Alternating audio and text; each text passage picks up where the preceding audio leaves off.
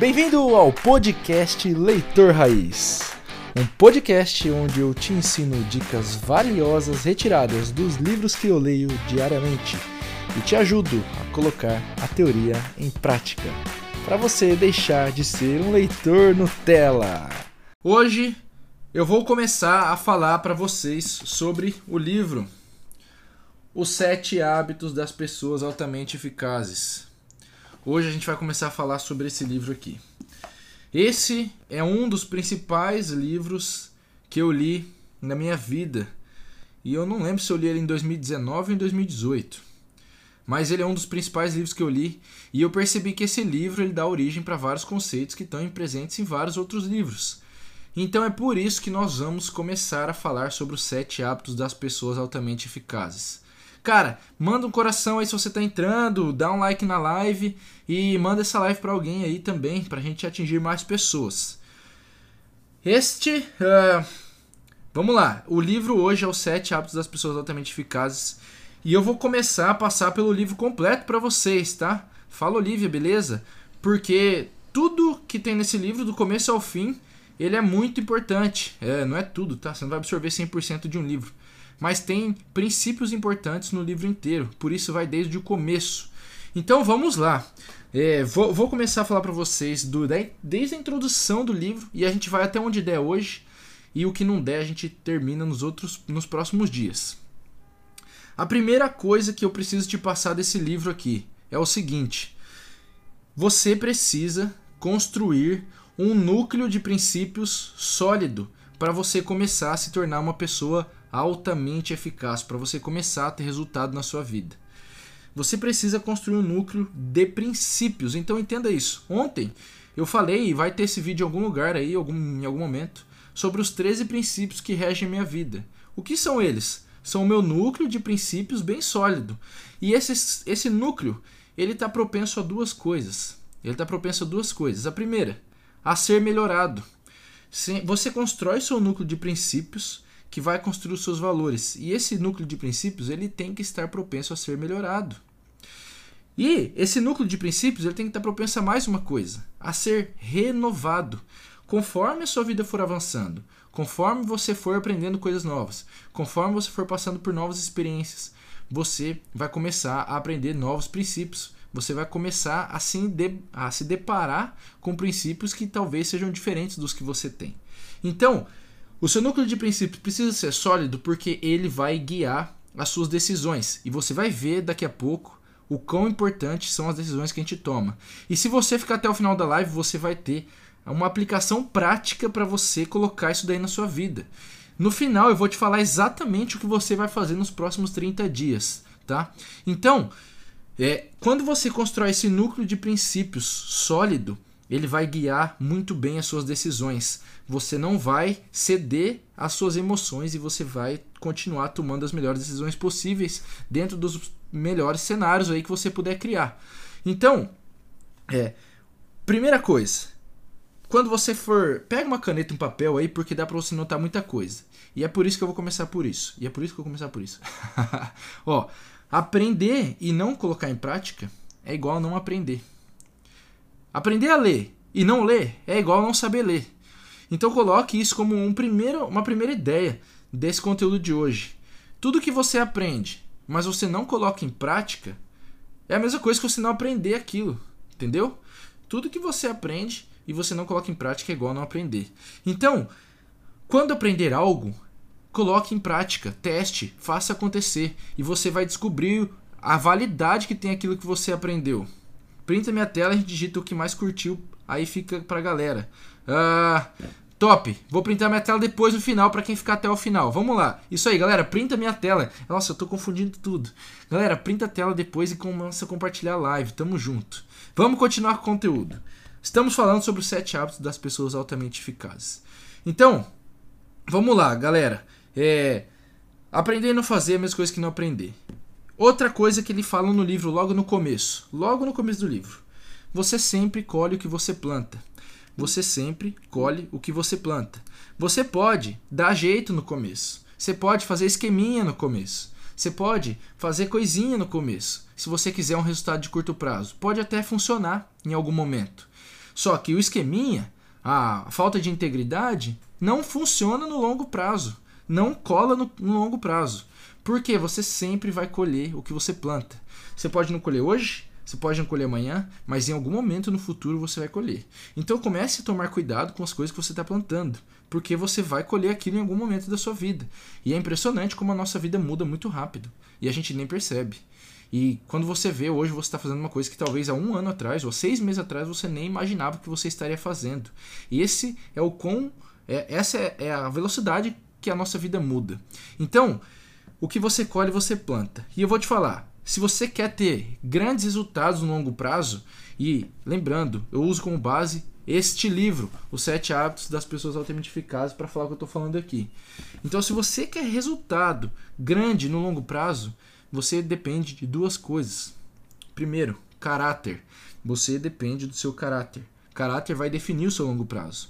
E segundo, você depende da sua força interior, da sua capacidade de aprender e de melhorar você mesmo, interiormente, com os desafios que vêm aparecendo da sua vida. Então, os desafios vão mostrar quem você é de verdade. Pega essa frase que você provavelmente já ouviu falar, não sei se já ouviu, né? Tô, tô dizendo. É, a frase é: O que você faz fala tão alto que eu não consigo ouvir o que você fala. Ó, o que você faz fala tão alto que eu não ouço o que você fala. Então preste atenção, as suas atitudes, elas falam muito mais alto que suas palavras. Por isso, eu vou te lembrar um compromisso que tem no livro Os Quatro Compromissos de Dom Miguel Ruiz, que é o compromisso da impecabilidade da palavra. Seja sempre impecável com a sua palavra. Você pode mudar de opinião durante sua vida? Claro, claro, e você provavelmente vai mudar de opinião várias vezes. Mas seja impecável com o que você fala. Quando você prega algo, faça o que você está falando de fato. Não minta, não seja, não deixe de ser íntegro, não faça esqueminha. Então, tome cuidado porque no jogo do longo prazo, as suas atitudes vão falar muito mais alto do que as suas palavras. E você tentar modificar o mundo exterior antes de você cuidar do mundo interior não faz sentido, não vai funcionar no longo prazo. No livro, eu vou te explicar exatamente qual o processo que ele usa para ensinar os sete hábitos e você vai ver que faz muito sentido o que ele fala aqui. Então, continua comigo, fica comigo aí. Então é o seguinte, é, nós estamos aqui construindo com este livro hábitos que vão te levar à vitória no longo prazo. A gente não tá, você não vai aprender comigo e provavelmente você não aprender nunca. Segredinhos atalhozinhos para você chegar a resultadozinhos no curto prazo. Eu estou te falando coisas que vão formar a sua base. Eu estava conversando hoje, eu faço terapia e acredito que todo mundo deveria fazer porque me ajuda muito a me conhecer. Eu estava conversando hoje na terapia o seguinte: eu sempre aprendi a olhar para o longo prazo. Até quando eu jogava joguinho no computador, eu pensava no, no longo prazo do joguinho. Então, comece a notar o longo prazo. A gente vai falar sobre curto prazo, longo prazo mais a fundo daqui a pouco com uma frase muito importante que mudou minha vida. Então é o seguinte, ó, eu anotei isso aqui com um ponto de exclamação muito grande para eu não esquecer de falar isso para vocês. Os problemas significativos que aparecem na sua vida, eles não vão ser resolvidos com o mesmo nível de pensamento que você tinha quando eles foram criados.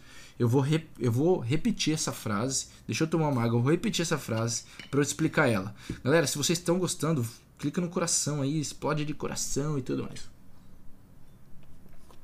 Os problemas, vamos lá. Os problemas significativos não podem ser resolvidos com o mesmo nível de pensamento que você tinha quando eles foram criados. O que isso quer dizer? Quer dizer que os grandes problemas que aparecerem para você vão exigir que você pense diferente vão exigir que você construa novos comportamentos. E isso é importante para eu te dizer uma coisa. Mantenha sempre, sempre a cabeça aberta. Pensa na sua cabeça, no seu cérebro, como na sua mente, como um paraquedas.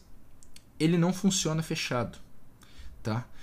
O paraquedas não funciona fechado, ele funciona aberto. Então pensa na sua mente dessa forma. Quando você se deparar com um problema grande demais, Lembre-se, tenta se lembrar, a busca na hora não vai estar tá claro, não vai estar tá tão visível, provavelmente vai ficar no seu campo, naquele ponto cego. Então, quando o problema aparecer, pense, cara, esse problema grande exige que eu pense diferente. eu não vou conseguir resolver ele pensando como eu sempre pensei. Então eu preciso estar aberto a novas opiniões, a novos conselhos, a novas ideias, a novas coisas, aberto para você testar. Então, nunca perca a famosa humildade. Eu postei um vídeo esses dias que tá bombando quando eu, que eu falo da aposentadoria. E eu falo de um jeito que eu aprendi no livro, trabalho quatro horas por semana. E a galera que não tenta nem sequer entender, tá metendo pau. Por quê? Porque pensar diferente não é fácil. Pensar diferente é difícil. Por isso você tem que manter isso em mente. Porque a hora que o problema chegar, a hora que acontecer, vai ser difícil pensar diferente. Então você vai ter que lembrar dessa frase aqui. É importante anotar ela em algum lugar. Deixa esse negócio para você lembrar dele. Então, no livro Os Sete Hábitos das Pessoas Altamente Eficazes, que é sobre o que a gente está falando, para quem está entrando agora, ele fala que a gente precisa, primeiro, mudar a gente, ter vitórias particulares, para aí sim ter vitórias públicas. Qual que é o grande objetivo do livro? O, onde ele quer te levar? Qual que é o caminho final do livro? Ele quer te levar à interdependência. O que é isso?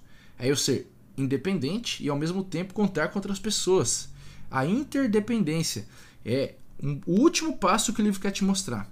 E para você chegar lá, você precisa passar por dois estágios. Você precisa sair do estágio 1, que é a dependência, que é você ser dependente, aprender algumas coisas, se tornar independente. Depois que você se torna independente, você aprende algumas outras coisas e você se torna interdependente. E isso constrói a vitória. Isso constrói a vitória máxima, o objetivo máximo, e é o que o livro mostra, tá? Então, é isso. É, parece que tinha uma pergunta aqui. Acho que não.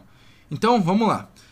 É, então, assim, o livro vai te levar nesse caminho. Por quê? É, ele fala de sete hábitos. Porque para você formar um hábito, e de acordo com o que ele fala aqui, você vai precisar de três coisas, de três elementos. E o hábito é a junção desses três elementos, é a interseção desses três elementos, que são conhecimento, habilidade e desejo. Repetindo, para você formar um hábito, você precisa unir três coisas: conhecimento, habilidade e desejo.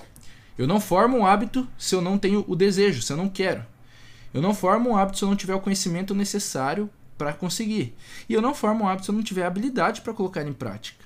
Então, ele fala aqui que para você formar hábitos, você precisa entrar na interseção desses três elementos. Não é? É um, o que o objeto em comum dos três cria hábitos. Então, ele fala uma coisa muito interessante, olha só, uma coisa muito interessante sobre desejo.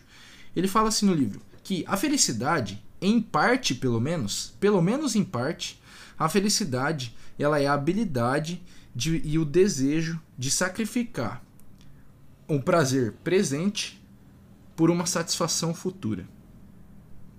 Olha essa frase. A habilidade, ou a felicidade é, pelo menos em parte, a sua habilidade e o seu desejo de sacrificar um prazer presente por uma satisfação futura. Isso é muito massa, cara. Por quê? Porque a gente está falando aqui, desde o começo, de longo prazo, de construir algo no longo prazo. E na maioria, do, muitas vezes, não sei na maioria, mas muitas vezes você vai precisar sacrificar algo presente pensando no futuro, pensando no longo prazo. Então, você mantenha isso em mente que isso é parte de como ser feliz também. E eu concordo com isso que ele fala. E eu concordo ainda mais com uma outra coisa que eu ouvi. Tá? Deixa eu tomar mais um gole d'água que minha garganta tá ruim. Com uma outra coisa que eu li em algum outro livro, e agora eu não vou lembrar exatamente qual, mas quando eu lembrar eu vou avisar vocês que ele falava o seguinte: é, a verdadeira liberdade está em você ser capaz de subjugar os seus desejos também. Se, por exemplo, eu quero muito, eu passo na frente do Mac, sinto um cheiro de Mac e quero comer um Mac. Isso me torna, e se eu paro e vou, isso me torna refém do meu desejo. Quer dizer, eu não estou de fato livre. Eu estou me deixando dominar por um desejo, mesmo sabendo que aquilo vai me fazer mal. E para alcançar a liberdade, eu também preciso para alcançar a felicidade, eu também preciso me libertar dos meus próprios desejos. Olha que louco isso e como isso tem a ver com você. Sacrificar um prazer momentâneo por uma satisfação futura. Qual seria um exemplo nesse, nesse exemplo que eu te dei? O que seria isso? Seria eu deixar de comer o Mac pensando pô, na minha saúde que eu quero ter, no meu exercício físico, na minha barriga de tanquinho, ou seja lá o que ele possa atrapalhar. Então é só um exemplo para você entender isso, tá? é só um exemplo. Então vamos lá. Como eu te falei, nos sete hábitos das pessoas altamente eficazes, ele quer te levar da dependência para independência e então para interdependência. E ele te traz sete hábitos, como o próprio nome diz. Ele divide isso em três partes. A primeira parte ele chama de vitória particular. Primeiro você precisa mudar, melhorar e ter uma vitória particular em si mesmo, consigo mesmo, para depois você partir para o próximo passo, que é a vitória pública. Então, os três primeiros hábitos que ele passa são três hábitos para você alcançar a independência, a vitória particular. E por isso, ele começa por eles. Porque você não será capaz de atingir uma vitória pública se antes você não atingir uma vitória particular. E para a gente entrar nos hábitos de fato, eu vou te trazer o que ele fala sobre como ser o mais eficaz possível. Ele fala que a eficácia ela é um equilíbrio PCP. Anote separado. Ó. A eficácia é um equilíbrio PCP. O que, que é P e o que, que é o CP? O P é de produção. É, sua, é o resultado de fato, é a produção. E o CP é a capacidade de produção. Então, a, a eficácia é o equilíbrio entre a produção e a capacidade de produção. Porque se eu tenho capacidade de produção, mas não produzo de fato, não tem eficácia. Se eu fico tentando produzir sem capacidade, não tem eficácia. Então ela é o equilíbrio dos dois. A capacidade de produzir e produzir. Então a gente começa por aí e vamos para o nosso hábito número um, o primeiro hábito desse livro, que é seja proativo. Cara, eu não sei, eu não me canso de repetir isso aqui. Seja proativo, deixe de ser reativo. Vamos falar como fazer isso. Vou te falar até o final da live como fazer isso. Então fica aí. Então, como funciona o modelo reativo? Como que é uma pessoa reativa? O modelo reativo ele funciona da seguinte maneira: eu recebo um estímulo e então eu dou uma resposta para esse estímulo. O modelo reativo funciona assim: vem um estímulo de fora e eu respondo a ele. Isso é o modelo reativo. Eu espero o estímulo chegar e respondo a ele. E pronto. Agora, o que, que acontece? Entre o estímulo e a minha resposta, existe uma coisa aqui no meio, que ela se chama liberdade de escolha. Então, o cara reativo, ele pega o estímulo e simplesmente responde. Ele não olha para a liberdade de escolha que ele tem. Enquanto o cara proativo, ele olha para esse meio que tem entre os dois, entre o estímulo que chega até mim e a resposta que eu vou dar a ele, eu tenho liberdade de escolha. Eu posso não ser refém do estímulo. Eu posso não ser refém das minhas emoções. Eu posso não ser refém das circunstâncias. Vamos nos aprofundar nisso. A primeira coisa que você precisa saber sobre ser proativo. Você, para se tornar proativo, você precisa deixar de ser uma coisa. Você precisa deixar de ser vítima. Para você ser proativo, você precisa parar com o pensamento de vítima. Qual é o pensamento de vítima? É o de que as circunstâncias que definem a minha vida, é o de que comportamentos dos outros definem a minha vida, é o de que condições temporais e outras coisas definem a minha vida. Por exemplo, só vou trabalhar se tiver sol, se estiver chovendo eu não vou. Por exemplo, o ambiente, outra coisa, de reativo, o ambiente me define. Quer dizer, se eu estou aqui, eu vou aqui no meu quarto, eu vou dormir, porque tem uma cama gostosa, então eu vou dormir. Ser reativo é você responder a um estímulo sem liberdade de escolha, você ignorar sua liberdade de escolha. Então, o que você precisa ser de fato para você ser proativo é responsável. E olha que massa, olha que massa. Responsável, o que quer dizer responsável? Ó, responsabilidade. O que quer dizer responsabilidade? É a habilidade de escolher uma resposta. Então, responsabilidade é a habilidade de escolher uma resposta. Então, para você se tornar proativo, você precisa se tornar uma pessoa responsável, responsável pela sua própria vida. Olha isso aqui. É o nosso comportamento, ó, as nossas decisões que definem o nosso comportamento e não as condições externas.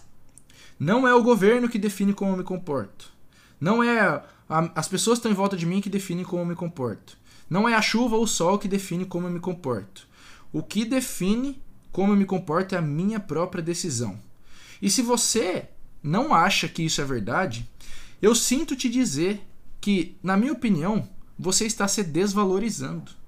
Porque você está dizendo que o que vem de fora é mais forte do que você mesmo. Então, se você não acredita que são as suas decisões que definem os seus comportamentos, que são as coisas que vêm de fora, que você eu, eu ajo desse jeito porque esse é o governo que está aqui. Eu ajo desse jeito porque esse é o dinheiro que eu tenho. Eu ajo desse jeito porque esses são os amigos que eu tenho.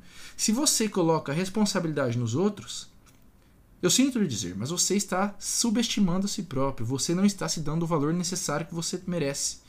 Então, você não precisa acreditar em mim, mas você precisa começar pelo menos a acreditar em você. Tá? Então, como que eu faço para me tornar uma pessoa responsável? Como que eu faço para deixar de ser vítima e ser uma pessoa responsável pela sua própria vida?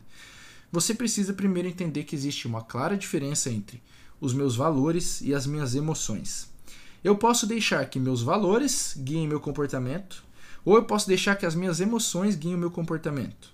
Por exemplo, se um cara vai lá e bate no seu carro, você pode sair furioso, dominado pela sua emoção, e lá dar um pau no cara, bater no cara, sei lá, brigar, arranjar uma briga. Você pode. É, isso é deixar a sua emoção de, de, determinar o seu comportamento. Agora, você também pode escolher não ceder à sua emoção e olhar para os seus valores, para os seus valores e entender o que, que faz sentido, o que, que é um princípio básico de mim. Será que eu sou essa pessoa briguenta, violenta, ou eu estou deixando uma emoção me dominar? Isso é começar a assumir a responsabilidade pela sua própria vida eventos exteriores vão acontecer, coisas que vão te atingir economicamente, fisicamente, mas elas não determinam o seu comportamento, tá? São as suas decisões que determinam. Entre um estímulo e a resposta existe uma liberdade de escolha. E como que você faz para aumentar a sua capacidade de ser responsável? Como você faz para aumentar a sua liberdade de escolha, aumentar o seu leque de escolhas. Tem quatro coisas que você pode é, observar e começar a trabalhar em você. Lembrando, a gente está pensando no longo prazo. Então são quatro coisas que você vai começar a fazer hoje e não vão dar resultado daqui a pouco. Elas vão dar resultado no longo prazo. A primeira delas é autoconsciência. É você começar a ser consciente de você mesmo. Você começar a entender, pô, o que você está sentindo em cada momento. O que faz você agir daquele jeito? Quais são as motivações que estão te fazendo fazer alguma coisa? Então você pode começar a aumentar a sua autoconsciência. Como que você faz isso? Pô, adquirindo um conteúdo de qualidade, lendo bons livros, fazendo terapia, começando a conhecer você mesmo, começando a se autoconhecer mais. Existem vários caminhos que você pode tomar para aumentar sua autoconsciência. Se você está aqui assistindo isso agora, é porque eu tenho certeza que você está buscando fazer isso. Porque você está pegando informações, né, conhecimento novo para tentar melhorar, para tentar crescer. A segunda coisa que pode aumentar a sua liberdade de escolha é a sua imaginação. A gente tem uma mente poderosíssima, muito mais poderosa que a gente costuma pensar. Então, a sua imaginação também joga um papel muito chave na sua vida. A sua capacidade de ser criativo, de procurar novas soluções, de encontrar novos comportamentos, isso também define a sua liberdade de escolha. Outra coisa, a terceira, a sua consciência. A primeira é autoconsciência, minha consciência de mim mesmo. E a consciência em relação aos outros, em relação ao mundo. Você também pode treinar e aumentar isso, estudando, aplicando as coisas que você aprende. E por último, a sua vontade independente, a minha vontade de fazer as coisas independente das circunstâncias. Tudo isso aumenta a minha liberdade de escolha, o que vai mudar ou, ou talvez melhorar a minha resposta para um determinado estímulo, mesmo que esse seja um estímulo negativo. Então, o segredo da proatividade, no final das contas, é você colocar o seu valor, os seus valores, acima do seu impulso. Ou seja, você colocar os seus valores acima das suas emoções. É você usar suas emoções ao seu favor e não deixar que elas te usem em favor delas. Então, os seus valores precisam ser mais fortes que o seu impulso de fazer algo baseado na emoção. Quer ver uma coisa? Olha só. Como que o que, que uma pessoa reativa ela faz? Ela se deixa, ela ela age baseada em três coisas. Eu já falei aqui, mas vou repetir. Uma pessoa reativa age baseada em três coisas: nas circunstâncias, nas condições e no ambiente que ela tá. Vou te dar um exemplo. Namorado de um amigo meu uma vez falou assim para ele: "Se você me trair, eu vou te trair também, só para me vingar". O que, que isso quer dizer? Isso quer dizer que ela está sendo reativa, que ela está sucumbindo ao impulso, a uma emoção e ela está se deixando influenciar pela circunstância, pela condição, em vez de ela colocar o valor dela no, no topo e ser uma pessoa responsável e ser uma pessoa proativa. Isso é um exemplo, tá? Que eu dei de uma coisa que eu vi, mas existem vários exemplos. Agora, o proativo não. O proativo ele pega as circunstâncias, ele pega as condições, ele pega o ambiente, ele pega essa informação, esse estímulo que chega até ele, ele vai e olha para a liberdade de escolha dele, ele vai e olha para os valores dele e ele fala: pô, é assim que eu vou agir. Isso é ser responsável pela sua vida. Isso é ser proativo. E isso faz a diferença se você quiser ter grandes resultados, principalmente no longo prazo. Então não deixe que uma circunstância ou uma condição, um ambiente que vai provavelmente talvez impactar fisicamente em você ou economicamente em você, que isso defina a sua ação. Pega e olha só que legal, as experiências difíceis, vamos lá, eu vou fazer esse exercício com você de novo. Cara, lembra das coisas que aconteceram na sua vida. Se você tentar lembrar dos episódios mais impactantes da sua vida, provavelmente a maioria deles é um episódio que a princípio era negativo. Então, a experiência, as experiências que mais impactaram a sua vida provavelmente são experiências difíceis. Agora, a experiência difícil, ela é um estímulo, ela é uma solução para te dar mais caráter, para te dar mais força interior, para te dar mais liberdade. A experiência difícil, quando eu passo pela experiência difícil, eu não saio dela do mesmo jeito. Eu posso me tornar antifrágil. O que, que é antifrágil? É o oposto do frágil. Ou seja, o frágil é aquele que ele sucumbe, que ele quebra com a adversidade. Por exemplo, um copo de vidro é frágil, porque quando eu derrubo ele no chão, ele quebra. Ele não consegue se reconstruir. Agora, eu posso ser antifrágil, que é pegar uma situação difícil, uma experiência difícil e melhorar com ela. Então, ao contrário de quebrar, eu vou evoluir, eu vou crescer. Isso é o contrário de frágil. O meio termo seria resiliente, que é eu vou aguentar e não vai mudar nada. Agora, o melhor que existe é você ser antifrágil, nós somos seres antifrágeis, que é você pegar uma experiência difícil e melhorar com ela. Então, olha só que legal. É, você pode usar as condições, usar as circunstâncias, usar o ambiente para se tornar melhor. Quando você começa a ter liberdade de escolha, quando você começa a se tornar responsável pela sua própria vida. Você vai me ver repetindo várias vezes os mesmos conceitos, porque repetição leva a aprendizado. Quando você quer aprender a tocar um instrumento, o que você faz? Repete, repete, repete. Fica tocando, toca um monte de vezes a mesma coisa, até que aquilo fique na sua cabeça e não sai mais. Então é isso que a gente vai fazer. Se quer aprender a andar de bicicleta, o que, que você faz? Você pedala, pedala, pedala, pedala, até que uma hora aquilo lá virou uma coisa natural. Então, olha só que legal. O Victor Frankl, Victor Frankl é o cara que escreve aquele livro A Busca pelo Sentido. E ele fala assim que os nossos três maiores valores, os três maiores valores dos seres humanos, do ser humano, são a experiência, ou seja, o que acontece com você, a experiência, tá? O que acontece com você a criação, ou seja, como você vem ao mundo, porque com certeza a minha criação é diferente da sua. A gente não tem os mesmos pais. A gente não tem a mesma família. A gente não vive no mesmo local.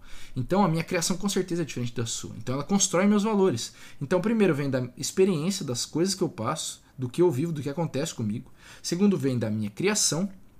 E terceiro vem da minha atitude, ou seja, da minha resposta por que acontece comigo. Então, essas três coisas constroem os nossos valores. Olha que legal isso, olha que louco. Então, por que, que eu estou te falando isso? Porque a nossa, a gente tem um, a linguagem em si, ela possui um problema.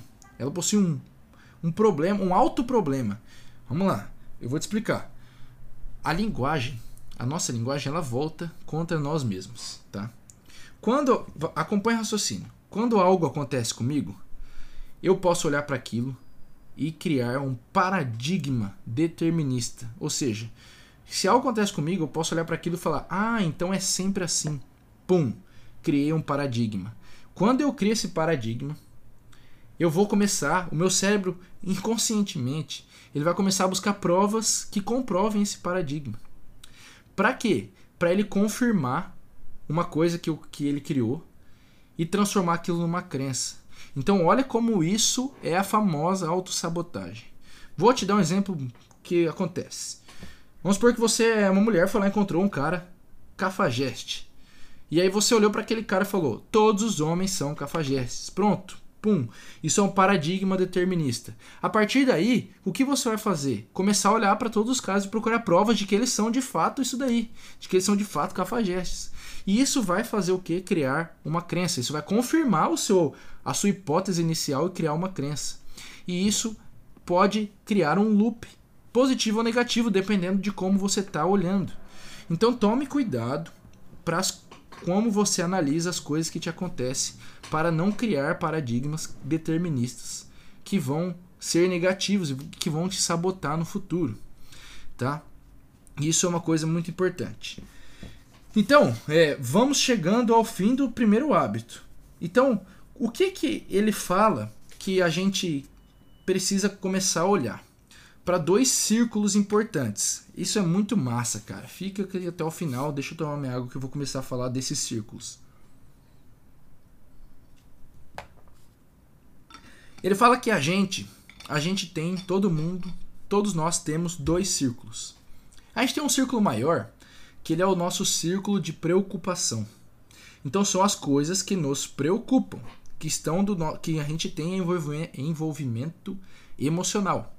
E a gente também tem um círculo de influência, ou seja, a gente tem um círculo de preocupação, as coisas que a gente tem um envolvimento emocional, e a gente tem um círculo de influência, aquelas nas quais a gente tem capacidade de interferir. E a gente tem esses dois círculos, o círculo de preocupação, ele é maior que o seu círculo de influência. Ele tende a ser maior e não e é saudável que ele seja um pouco maior. Então, o que que uma pessoa reativa o que, que uma pessoa reativa faz? Ela foca no círculo de preocupação. Ela olha para todas as coisas que ela não tem influência e ela deixa aquilo crescer, e ela deixa aquilo aumentar, e ela vive em função daquela preocupação. Eu estava relendo, eu estou relendo o livro chamado Pai Rico, Pai Pobre, e lá ele fala, cara, muitas pessoas buscam um emprego como uma solução de curto prazo para um medo que elas têm, que é o medo de ficar sem dinheiro. E ele fala também, muitas pessoas enriquecem por medo de ficar sem dinheiro. E daí quando elas enriquecem, elas ficam com mais medo ainda, porque elas têm mais a perder ainda. Então os dois são ruins, tá? Tem os dois lados da moeda que podem ser ruins. Podem ser ruins, tá? Não quer dizer que é ruim tudo. Mas a pessoa reativa, ela foca na preocupação. Ela deixa o círculo de preocupação determinar as ações que ela vai ter. Ela não olha para a influência dela. Ou seja, o círculo de preocupação dela começa a aumentar e o de influência dela começa a diminuir.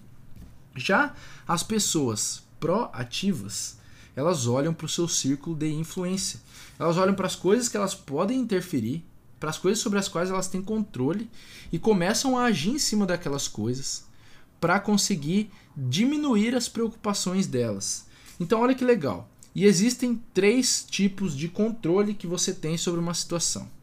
O primeiro é o controle direto, ou seja, quando você consegue resolver alguma coisa simplesmente trabalhando seus hábitos. Um problema de controle direto é aquele que pode ser resolvido simplesmente quando eu trabalho o meu comportamento, o meu hábito. Então ele está dentro do seu círculo de influência. Existem também os problemas de controle indireto. Ou seja, eu não consigo é, agir diretamente no problema, mas eu posso influenciar em algum aspecto que vá resolver o problema. Então eu tenho um controle indireto. Talvez eu não consiga agir exatamente no problema, mas eu consiga influenciar em alguma circunstância que essa circunstância age sobre o problema. Isso é o controle indireto. E existe o problema de controle inexistente. Ou seja, esse é aquele que não depende de mim. que não depende de mim. Então, o que, eu posso fazer com o problema de controle inexistente? Ser responsável pela minha atitude em relação a ele. Ser responsável pela minha resposta a esse problema. Então, não importa qual é o problema. Se ele é um problema de controle direto, se ele é um problema de controle indireto ou se ele é um problema de controle inexistente. A solução sempre está ao seu alcance, porque mesmo que você não tenha controle sobre ele, você tem controle sobre como você vai agir em relação a ele. Isso é a primeira, isso você precisa começar a mudar dentro do seu pensamento. Então olha que legal, a gente vai tá quase finalizando, aguenta aí até o final. Então olha que legal.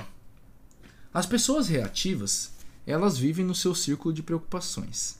E o círculo de preocupações, ele é cheio de um verbo, que é o verbo ter. Olha os exemplos que ele dá. Eu ficarei feliz quando tiver acabado de pagar minha casa. Se eu tivesse dinheiro, eu faria isso. Se eu tivesse diploma, eu faria isso. Se eu tivesse mais tempo, eu faria isso. É cheio de ter. Se eu tivesse isso, se eu tivesse aquilo, se eu tivesse não sei o que, isso é ser reativo. Isso é se deixar guiar por pelas circunstâncias. É colocar o controle fora. É falar que você não tem controle nenhum. É falar que o mundo tem controle sobre você. Agora, uma pessoa reativa, ela foca no seu círculo de influência. E esse círculo de influência, ele não é cheio de ter, ele é cheio de ser tá? Então, eu posso ser melhor e com isso mudar o que eu quero fazer. Eu posso ser uma pessoa com mais, mais criativa e com isso encontrar maneiras de ganhar mais dinheiro. Eu posso ser mais compreensivo e com isso começar a entender a minha esposa, o meu marido, ou minha família, o meu filho e tal. Então, ele é cheio de ser, é de você ser melhor, você se tornar um ser humano melhor. Não é você ter nada. Então, a pessoa proativa, ela foca em, no que ela pode ser para ela conseguir influenciar no mundo exterior em volta dela.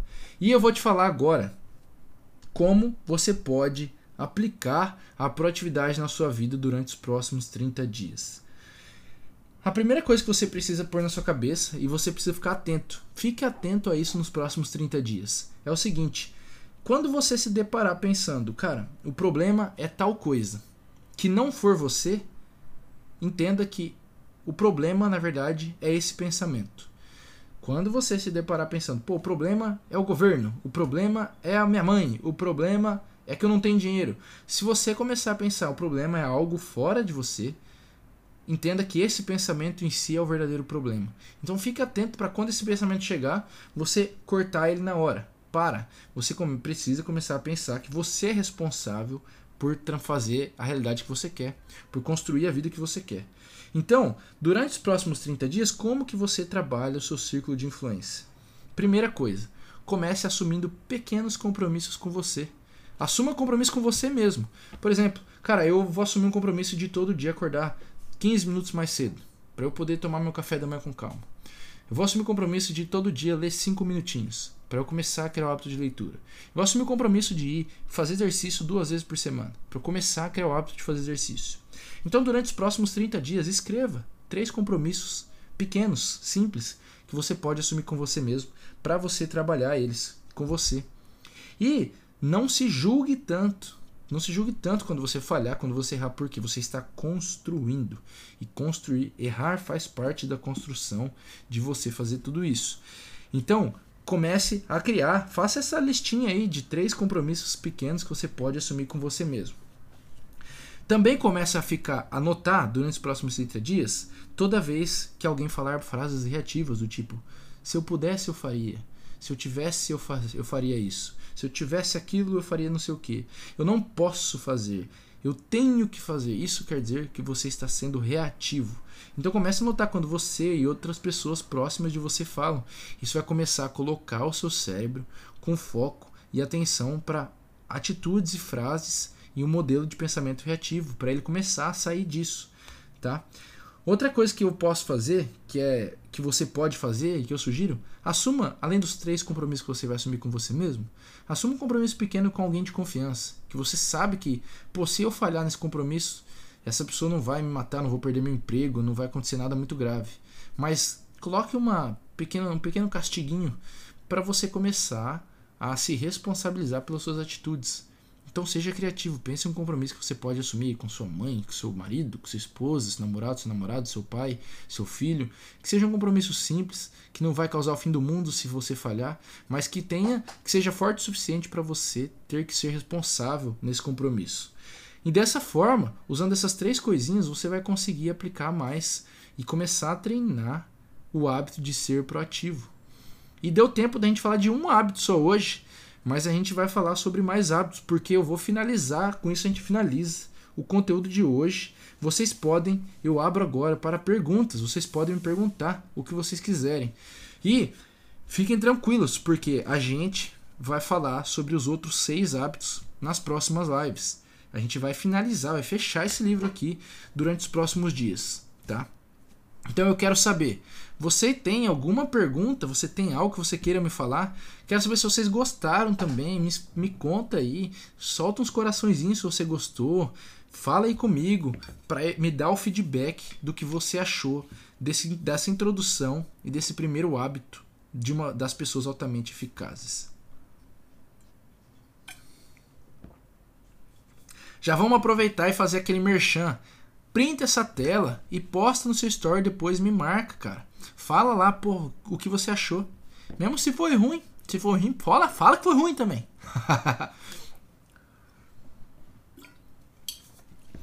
Vitor, mano, aprendi que a felicidade está no ser e não está no ser e não no ter. Cara, exatamente. Deixa eu te falar uma coisa que eu aprendi com um cara chamado Jerônimo Temel. Depois você pode pesquisar, tem uma palestra dele ensinando isso no TED Talk em algum TEDx da vida aí. É, essa, essa palestra fala o seguinte: ele, ele fala do ciclo de realidade, que é mais ou menos assim: algo acontece com você e daí você toma uma atitude. E então, para você, e aí você passa por um processo de ser, depois de fazer e por último de ter. Então, depois você pode assistir que é ele explica bem melhor isso do que eu vou falar aqui. Mas quer dizer, o seu o que você é define o que você faz, que define o que você tem, e não o oposto. Então é muito da hora você a gente entender essa parada de que tudo começa no ser e depois vai pro ter. Que bom que vocês estão gostando, que bom que vocês gostaram. Ô Vitor, cara, leitura expande o nosso conhecimento. Leitura é a chave, cara, eu falo. A leitura foi que mudou a direção da minha vida completamente para um caminho muito melhor. Cara, aprender a ler com qualidade, uma coisa que eu falo, a gente deveria ter continuado aprendendo a ler. Mas a gente só aprende quando a gente é criança. E daí param de ensinar a gente como ler. E aprender a ler com qualidade faz total diferença. Faz total diferença. Galera, que bom que vocês gostaram. Dá um print na live. Vou dar um sorriso lá. Dá um print aí com a minha cara paralisada e que fica até mais bonito, eu acho. e Cara, é isso. Vocês têm alguma pergunta que vocês querem fazer? A Iritia. A, a Iritia. Eu acho que você queria escrever outra coisa, talvez. Cria novos caminhos neurais. Olivia, é. Se for isso, vou ter que pensar um pouco. Se não, escreve aí. é. Ah, a leitura cria novos caminhos neurais, com toda certeza todo tipo de conhecimento que você absorve. E a verdade é que na verdade, a verdade é que na verdade, nossa, olha isso aqui. É, a verdade é que não importa o que você põe para dentro da sua cabeça, aquilo vai te alimentar de alguma maneira.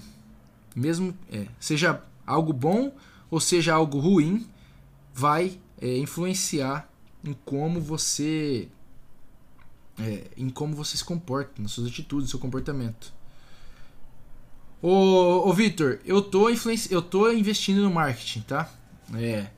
Fica, é, eu tô investindo no marketing, né, mas eu tenho eu vou sempre melhorando, sempre melhorando. Tamo no começo, isso é só o começo, cara. Isso é só o começo. Faz não faz faz poucas semanas que a gente começou com essas lives frequentemente, com consistência de verdade. Então, é, eu tenho certeza que isso é uma construção tamo junto, que bom que vocês estão gostando. Isso já mostra pra mim que eu tô no caminho certo. Ô, cara, eu leio a Bíblia de vez em quando. Eu não, não leio todo dia, não, mas de vez em quando eu pego para ler. Mas eu não sei se eu leria tão rápido, não, que o negócio é grande, hein? E a Bíblia é um texto mais reflexivo e bem mais estudioso, assim. Talvez é, seria um pouquinho mais tenso. é, E galera, ah, deixa eu dar um aviso. Fica aqui comigo mais um pouquinho. Não vão embora. Vou dar um aviso. Dia 17, 18, 19, eu não vou fazer live. Logo, tá, vamos lá. Dia 17, 18, 19 não terá live. E no dia 24, 25 também não. Então, o que eu vou fazer? A partir do dia 10, dia 10, 11, 12, 13, 14, 15 16, 7 dias seguidos, terão duas lives. Uma mais cedo, às 3 da tarde, e uma à noite. Por que, que eu vou fazer isso? Só para deixar gravado para os dias que eu não tiver também, tá? Para deixar, para quando. Esses dias que eu vou estar tá viajando, eu não vou conseguir fazer. É, eu vou deixar as lives para vocês. Então vai ter duas. Nessas sete dias vão ter duas por dia. Mas é por esse motivo, só para deixar aqui para vocês que estão aqui. Eu li o livro, mas você consegue interpretar bem o conteúdo, que facilita o aprendizado e retenção do livro. Ô Dani, vou te falar é, algumas coisas que facilitam aprendizado e retenção. A primeira delas é você criar perguntas para o livro que você vai ler. Então, antes, quando você pega os sete hábitos das pessoas altamente eficazes, o título ele sugere várias perguntas já. Pô, a primeira já é para mim é quais são os sete hábitos? Então você começa a entender pô, o que é uma pessoa, o que torna uma pessoa eficaz. Você criar perguntas é a chave para você começar a aprender. A dica mais importante que você tem que anotar é: perguntas são a resposta. Com perguntas você vai aprender muito mais. Então, crie perguntas para o livro que você vai ler. Sugestão de como criar perguntas. Pode parecer muito, muito abstrato isso. Pega o capítulo, vamos supor, pega o primeiro capítulo aqui, eu posso abrir o livro, eu olho o sumário e vou ver quais são os capítulos que tem. Então eu olho o capítulo, eu já posso, a partir do sumário, criar perguntas. Mas se ainda for um pouco complicado, abre o capítulo e o capítulo ele tem subtítulos, subtópicos. Então você pode olhar, vou pegar uma página aleatória aqui, ó, página 91. Tem um subtítulo, o que você pode esperar. Você pode transformar esse subtítulo em uma pergunta. O que eu posso esperar? Ele está falando o que você pode esperar. O que eu posso esperar? Então você transforma os subtítulos em perguntas. Isso vai ajudar o seu cérebro a colocar foco e encontrar a resposta. Então, primeira, primeira dica e é a mais valiosa: crie perguntas. Tá? Crie perguntas porque o seu cérebro vai ficar focado em encontrar a resposta. A segunda dica é: terminou de ler o livro? Imediatamente. Terminou de ler, nem que você tenha lido três páginas. Ensina para alguém. Pega, cara, liga para alguém, fala para alguém da sua casa. Ensina. Nem que você tem que falar com a garrafinha que tá na sua mesa. Nem que você tem que falar com um objeto inanimado. Sério, não é zoeira isso. Ensina para alguém. O ato de ensinar vai te fazer aprender em dobro. Tá? Ensinar é o melhor jeito de aprender qualquer coisa. Só que para ensinar você tem, que, você tem que primeiro pegar a informação. Só que o por que ensinar é tão bom? Porque você está criando. É um processo cognitivo mais complicado do que o de você pegar a informação. Porque você tem que pegar aquela informação, digerir ela e transformar em palavras que possam ser explicadas por outra pessoa. Isso é um hábito também. Não tem cara bom cara ruim. Não tem a pessoa. O, Nossa, essa pessoa ensina bem e essa aqui mal. É hábito, é prática. Então comece a ensinar, nem que seja, cara. Às vezes eu ensino por, por dois minutos, três minutinhos. Coisa rápida. O que, eu, o que eu li. Isso vai fazer começar a ficar muito mais na sua cabeça. Então essas duas dicas são fundamentais. Crie perguntas e ensine o que você lê. Eu tenho dificuldade de lembrar aquilo que leio. O que fazer para guardar as mensagens do livro dentro de nós? Ô Vitor, começa por aí, tá? Essas duas dicas que eu dei. Mais uma dica. Tá, aqui vai, mais uma dica. Prática. O que eu aprendi, e eu aprendi isso aqui ano passado, não lembro, cara, não lembro exatamente porque foi no evento que eu aprendi, ou alguém falou. Velocidade de execução. Quanto antes você executa, melhor. Quanto antes você executa, mais resultado você tem. E que que isso, por que isso é tão importante para você lembrar do que você lê? Porque quando eu leio uma coisa, eu coloco em execução muito rápido. Cara, mas é verdade, é muito, eu aplico muito rápido, imediatamente. Então, eu executar, eu colocar em prática o que eu li, vai me fazer testar aquilo no campo de batalha vai fazer testar aquele plano que aquele cara me ensinou. Então, quando eu pego o hábito número um, ser proativo, pô, imediatamente eu te passei um, uma parada para você fazer. 30 dias com pequenos compromissos. Isso é uma coisa que você pode colocar em prática hoje, agora. Você pode pensar em três compromissos pequenos e já colocar em prática. Isso vai te fazer é, começar a internalizar muito mais o conceito e vai te fazer começar a lembrar do livro. É bizarro o tanto que eu lembro de frases de livros e de como eu lembro das coisas dos livros. E não é porque eu sou o expert Porque memória também é uma coisa treinável. Inclusive eu ensino isso. Memória também é uma coisa treinável, não é uma habilidade sobrenatural. Então não é porque eu sou um cara fora do normal, é só porque eu treino isso todo dia. Então comece a colocar em prática que também vai te ajudar. Falo com o cachorro, Olive, é isso. Ó, vou te dar ordem. Primeira, primeira coisa, melhor, fala pessoalmente com alguém. Não consegue falar pessoalmente? Pega o telefone e liga para alguém. Não consegue ligar? Tá, tem possibilitado, se não tem ninguém para ligar, fala com um animal. Cachorro, gato, papagaio, fala com a planta, ser vivo. Não dá, por último, última opção, fala com sua garrafinha. Pega a garrafinha e conversa com ela. eu já fiz até um exercício de conversar com a garrafinha como se ela fosse eu lá no futuro. para eu começar a me olhar do, do, de um, do ponto de vista de uma terceira pessoa. É muito maneiro, isso ajuda muito. Tá? Esse tipo de coisa parece besta, mas é verdade. Funciona, é bom para você organizar suas ideias, para você transformar um conhecimento lido em algo que vai ficar gravado na sua memória. Livros que eu pretendo ler: Pai Rico, Pai Pobre. Pô, cara, top, ótimo começo. Não tem começo melhor. Os Segredos da Mente Milionária. Excelente livro. Quem pensa enriquece. Meu Deus, muito bom também. E trabalhe quatro horas por semana. E como fazer mesmo. Nossa senhora, cinco livros muito bons. Então, no meus top. Esses cinco livros estão no meu top 10, tá? Certeza. Como fazer amigos é o top 1. É, pai Rico, Pai Pobre tá no top 5 ali. Segredos da Mente Milionária também. Quem pensa enriquece também. Trabalha 4 horas. Deve ser meu top 5. Isso aí quase que meu top 5. Tá, tá no meu top 6. Tem um livro que não tá aí, que é a única coisa. Não sei onde tá. Tá aqui, peraí. Põe esse livro na sua lista aí, ó. A única coisa. Que esse aqui tá no meu top 10 também. Ele tá no meu top 5.